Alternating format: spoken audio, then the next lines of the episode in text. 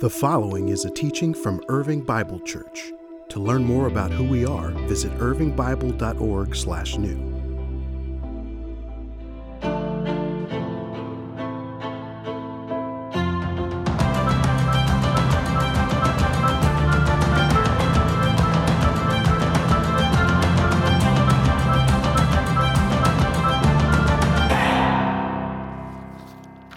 Well, good morning, everybody.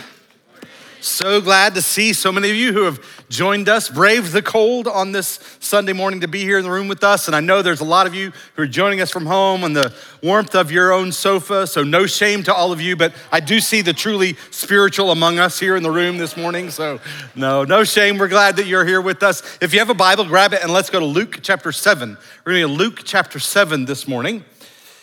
In his brand new book, How to Know a Person, New York Times columnist David Brooks tells the story of a breakfast meeting that he had in Waco, Texas, with a 93 year old woman named LaRue Dorsey, a, a former school teacher and a community activist. And during the midst of that breakfast meeting, as they were talking together, they were both approached by a mutual friend named Jimmy Dorrell. And Brooks writes about their encounter in this way. He says he saw her across the room and came up to our table smiling as broadly as possible for a human face to smile. Then he grabbed her by the shoulders and shook her way harder than you should ever shake a 93 year old. And he leaned in inches from her face and he cried out in a voice that filled the whole place Mrs. Dorsey, Mrs. Dorsey, you're the best, you're the best. I love you, I love you. I've never seen a whole person's aspect transform so suddenly. The old stern disciplinarian face that she had put on under my gaze vanished, and a joyous, delighted nine year old girl appeared. By projecting a different quality of attention, Jimmy called forth a different version of her. And then here's the punchline I love this.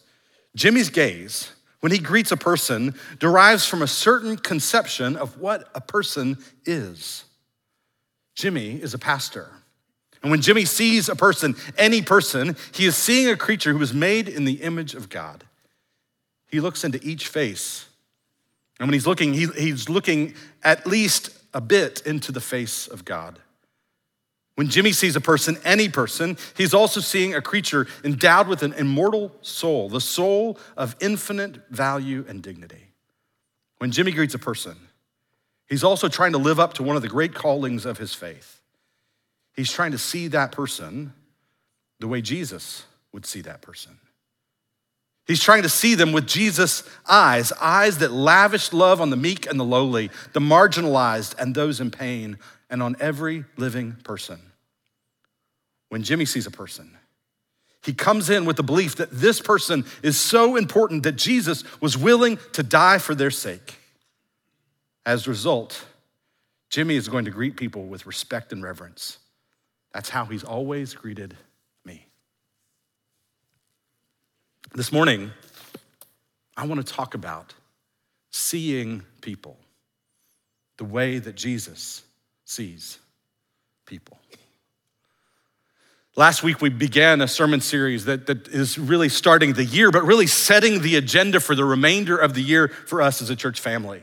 It's a series called One Life at a Time, where we're talking about the reality that this movement that Jesus came to bring, this, this movement that began 2,000 years ago, that has gone down through the centuries and that continues forward today, this, this movement that has gone global, that a third of the world's population now identify themselves as Christian, this movement Jesus came to bring began, has gone forward through the centuries, and continues forward today, one life at a time.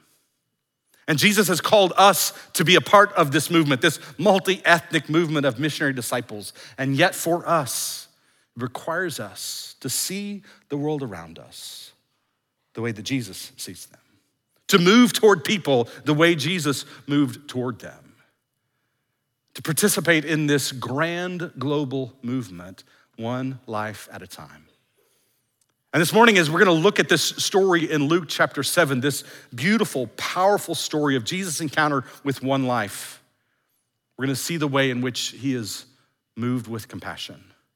If you spent much time around IBC at all, you've likely heard me talk about the reality that in Exodus chapter 34, when, when God Himself sought to uh, to identify himself to Moses, to, to reveal his glory to Moses, the first word that God reaches for to describe himself, he says, The Lord, the Lord, compassionate and gracious, slow to anger and abounding in love. And when the gospel writers write about Jesus, the most frequently used word to describe the emotional disposition of Jesus is that he was moved with compassion. And so, friends, if it's true that God's agenda for you and me, if we have trusted in Christ for our salvation, if we've become followers of Jesus, God's agenda for you and for me is to make us more and more like the one who has saved us. And if it is true that the most frequently used word to describe the emotional disposition of Jesus is compassion, then what does that say about what God wants to form in us? That God wants us to be people individually and to be a people collectively who engage the world around us with the compassionate heart of Jesus. And in this story in Luke chapter 7, we're going to see that heart on display. So look with me there. Luke 7 will begin in verse 11. This is one of my favorite Jesus stories in all the Gospels. And I realize that I often refer to Jesus stories as my favorite because they're like all my favorite. But, but this is one that so has spoken to me for years because it's one of the most powerful depictions of the compassionate heart of Jesus that we find. We'll pick up the story in verse 11. Soon afterwards, Jesus went into a town called Nain, and his disciples and a large crowd went along with them. As he approached the town, at the town gate, a dead person was being carried out, the only son of his mother, and she was a widow. And a large crowd from the town was with her. And when the Lord saw her, his heart went out to her, and he said, Don't cry. Now, pause right there before we continue. Let's set the scene. Luke tells us that this story occurred in the, a town called Nain, on the, on the outskirts of this little town of Nain. Nain is about 25 miles um, south and west of Capernaum, Jesus' base of operations. It's about six miles southeast of Nazareth, Jesus' hometown. So it's not very far from where Jesus grew up. In fact, Jesus, as he served alongside Joseph, the carpenter, it may have done some work in the town of Nain. We, we don't know for sure, but it, it may be that Jesus actually had encountered this woman and her boy before. This town of Nain, the word Nain just means lovely um, or delightful. But there's nothing particularly lovely or delightful that this woman is experiencing in this moment as she leads the funeral procession of her son out from the city gate. And we're told as the story begins that Jesus is coming into town. He's being followed by his disciples and a large crowd, a whole bunch of people that have said, uh, we, have heard about what Jesus has, has done. We've, we've heard about his, his preaching, that, that they maybe have been impacted themselves and, and they don't want to miss it, that something is happening with this guy. And so wherever he's going, we want to go too because we don't want to miss it. So this large crowd has followed him kind of to the middle of nowhere.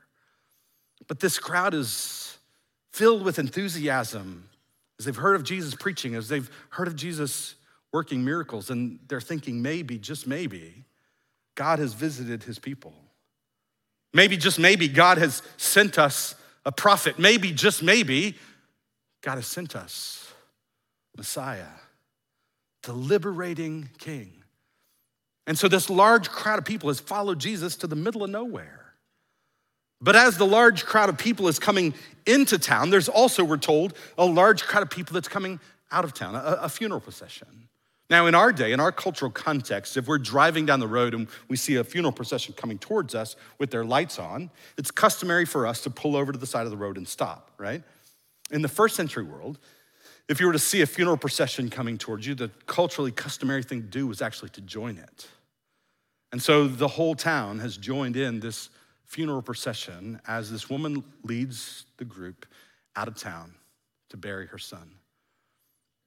That in that first century cultural context, likely the young man had died that day.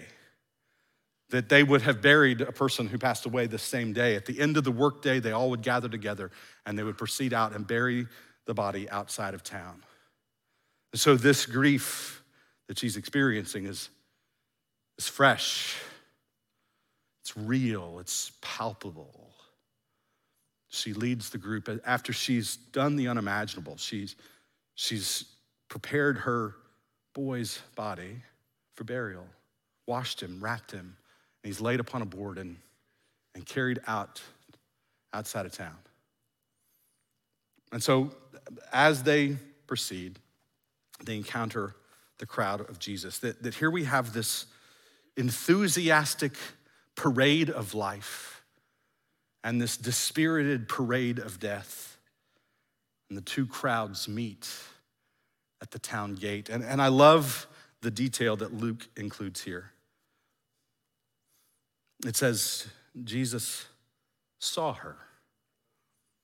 That Jesus saw her, that Jesus is surrounded by a big crowd of people following him, that, that she's surrounded by a big crowd of people following her, and yet Jesus is not distracted by the crowd. That, that Jesus' focus narrows down to this one single life. He sees her. And friends, I think it's important to just step out of the story for just a minute and say, whatever it is that you're going through, whatever it is that you've carried in with you here today, whatever struggles, whatever hardships, whatever heartaches, He sees. The Lord sees you and, and, and, doesn't just see you among the mass of humanity, but sees you personally, sees you intimately. There's something so powerful about the gaze of Jesus fixed on this woman. And, and the thing the story tells us about this woman's plight is it's not just a matter of her emotional pain. She, she's grieving the loss of her son, but there's more to the story. That, that the, the tragedy is even greater because it's not only that she's grieving the loss of her son, but this is not the first funeral. That she is familiar with preparing the body of a beloved for burial because she's also a widow. But not only is she bearing the grief and the pain of losing a son after losing a husband, but also the situation in which we, she finds herself socially and economically. In that first century world, her sense of security, her sense of well being, her financial provision was tied up with her connection to a man, a, a husband, or a son. And so, in addition to the overwhelming emotional pain that she's experiencing, she's also in a situation that is economically, that is socially desperate. And Jesus sees her, moves toward her. A dead person was being carried out, the only son of his mother, and she was a widow, and a large crowd from the town was with her. And when the Lord saw her, his heart went out to her. And that little phrase, his heart went out to her, is the, the, the translation of the Greek word splanchnizomai. And this word is the word that's most usually translated as moved with compassion. The, the NIV translators here translated as his heart went out to her. Now, in that Greek language, that word splanchnizomai, that's connected to the word splanchnon, the, the, the noun, which is a reference to the bowels or the intestines. It's literally to be moved in one's bowels, which is not as gross as it sounds. Um, that, that, what that means is the closest English equivalent would be just the way we talk about something being gut wrenching. Right? Jesus feels it deep inside his gut, that he's moved with compassion by this woman's plight.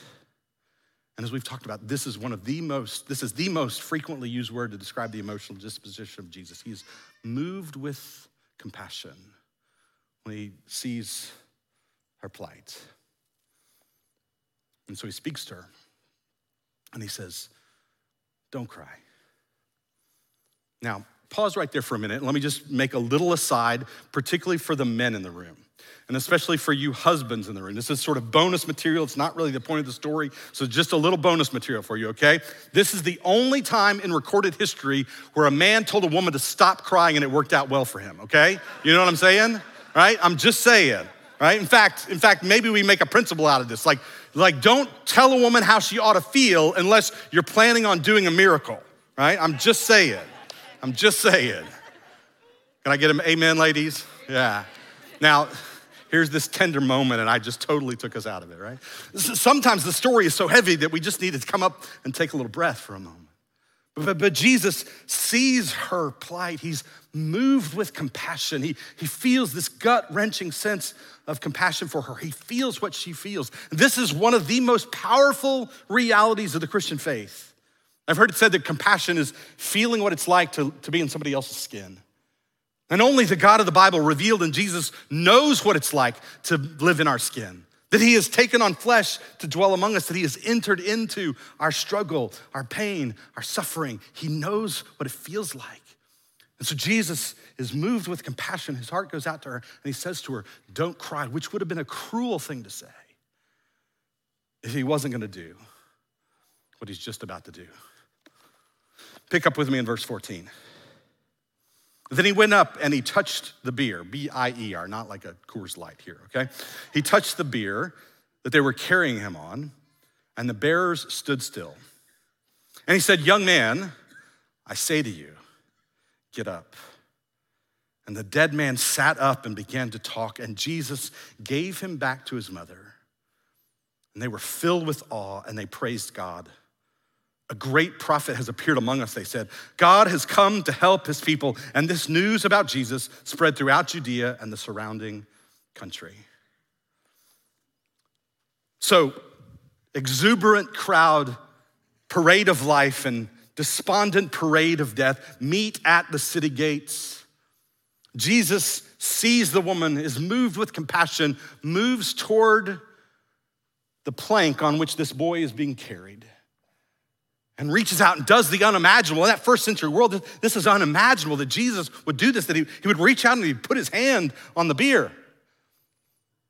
And so I, I love the detail that Luke includes here. It says, and the bearers stood still. They're like, what is happening right now?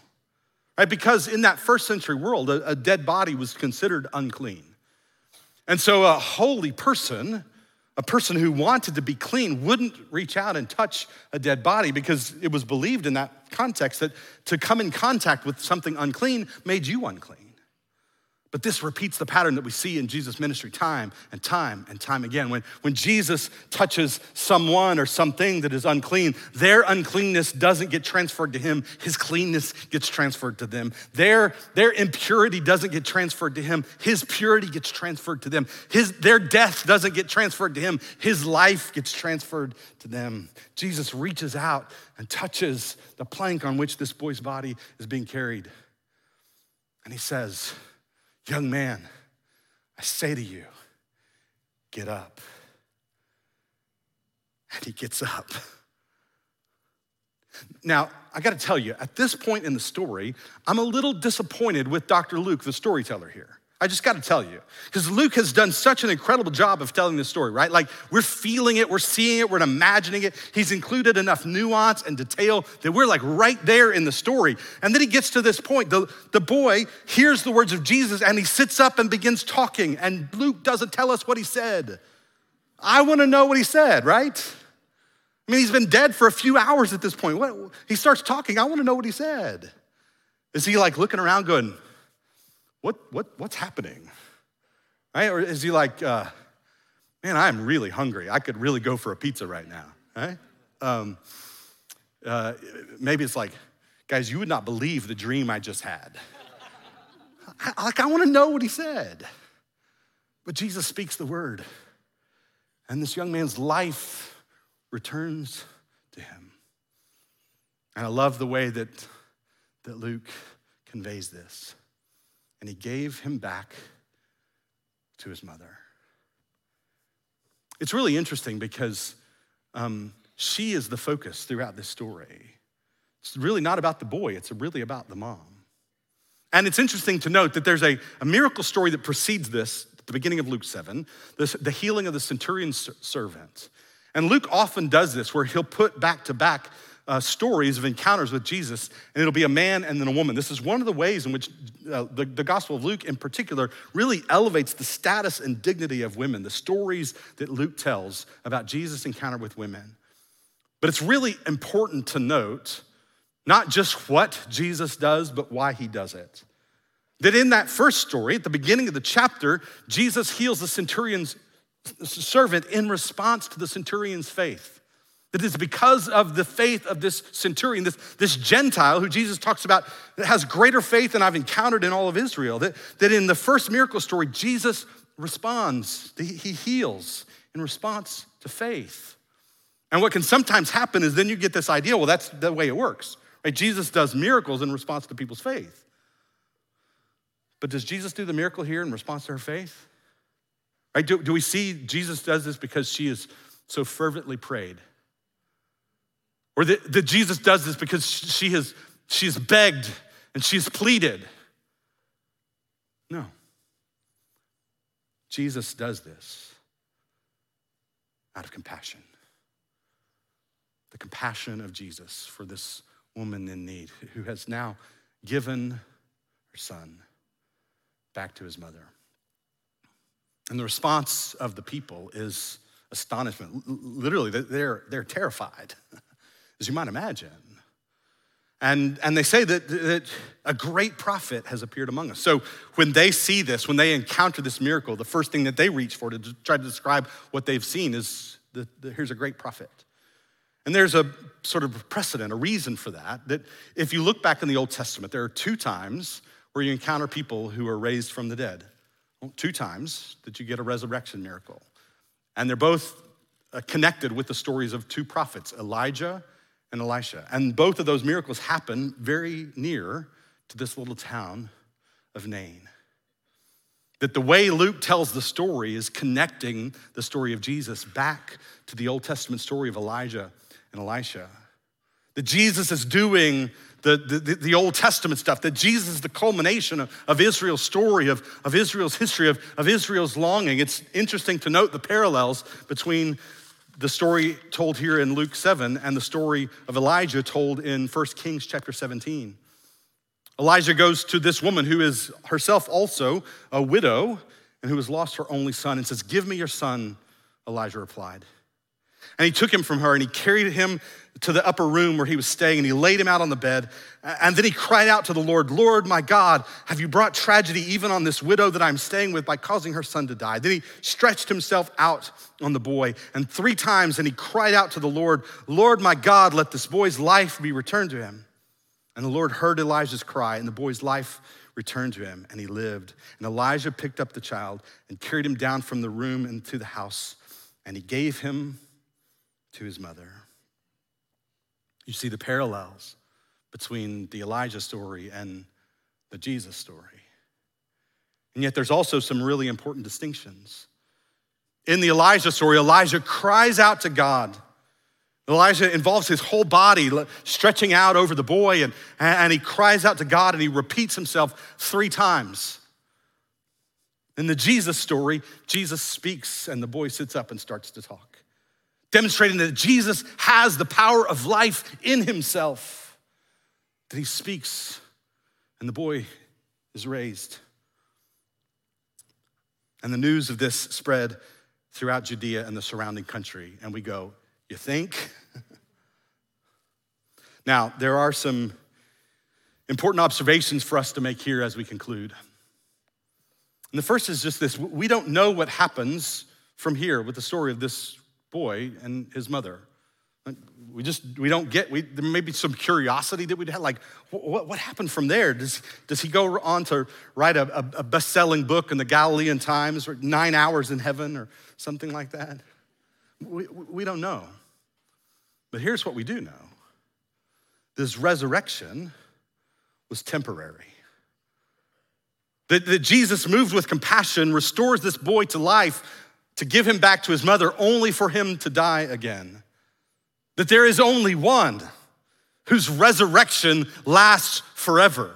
It is Jesus himself who didn't come just to raise isolated individuals here and there, but he came to lay down his life that he might take it up again, to conquer death forever, so that by trusting in him, we might have hope beyond the grave. That because he is raised from the dead to be forever resurrected, so too we have great hope if we trust in him that we too will be resurrected one day.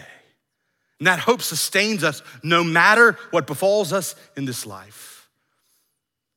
Out of the silence, the roaring lion declares, The grave has no claim on me. That we can have that confidence because Jesus has come to conquer death, to give all of us who trust in him the hope of resurrection. The second thing that I think is worth noting here is that whatever it is that you may be going through today, he sees Whatever you've carried into this room, whatever you're facing as you walk through life, that He sees you. He sees you personally, He sees you intimately. He's not distracted by the crowd, but He has His gaze fixed on you. That He feels what it is that you're feeling that his heart goes out to you, that, that he is moved with compassion toward you. And whatever it is that you're facing, whatever it is that you're walking through, you can turn to Him. You can cry out to Him, and He will meet you in that place. He will demonstrate His compassion towards you. My hope and my prayer is that you might experience His compassion anew today. But there's a third thing that I think for, for all of us here. Then, once again, just recognizing for those of us who have trusted in Jesus, who, who've placed our faith in Him, who, who have our sins forgiven, who have the hope of resurrection and eternal life, for, for those of us who have trusted in Christ, God's agenda for you and for me now is to make us more and more like the one who has saved us. And so, if that is true, if it is true that God's agenda for you and me is to make us more like Jesus, and it's true that the word that's used more than any other word to describe the emotional disposition of Jesus is moved with compassion, then, friends, what does that say about what God wants to form in you and me? He wants you and me individually, He wants us together collectively to be people whose lives are marked by compassion. And especially as we think about this year that God has for us. We think about that one life that God has called us to, to pray for and invest in, that we would learn more and more to see people the way that Jesus sees people. Let's pray.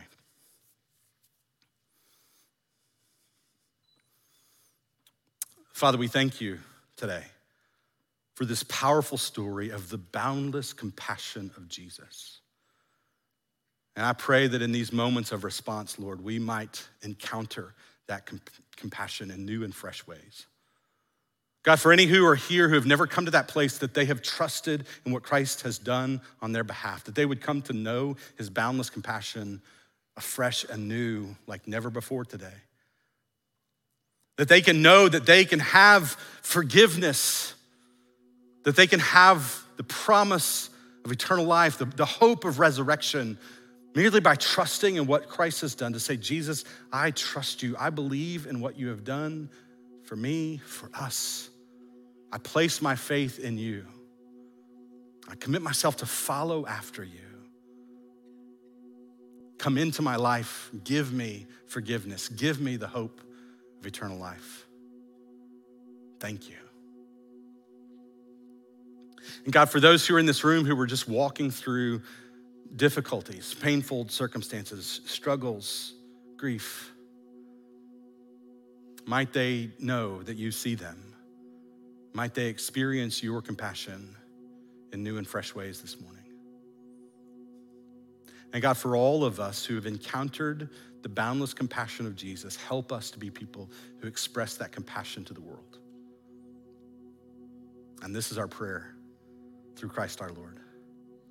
Amen. Thank you for listening to this teaching from Irving Bible Church. To learn more about who we are, visit irvingbible.org/new.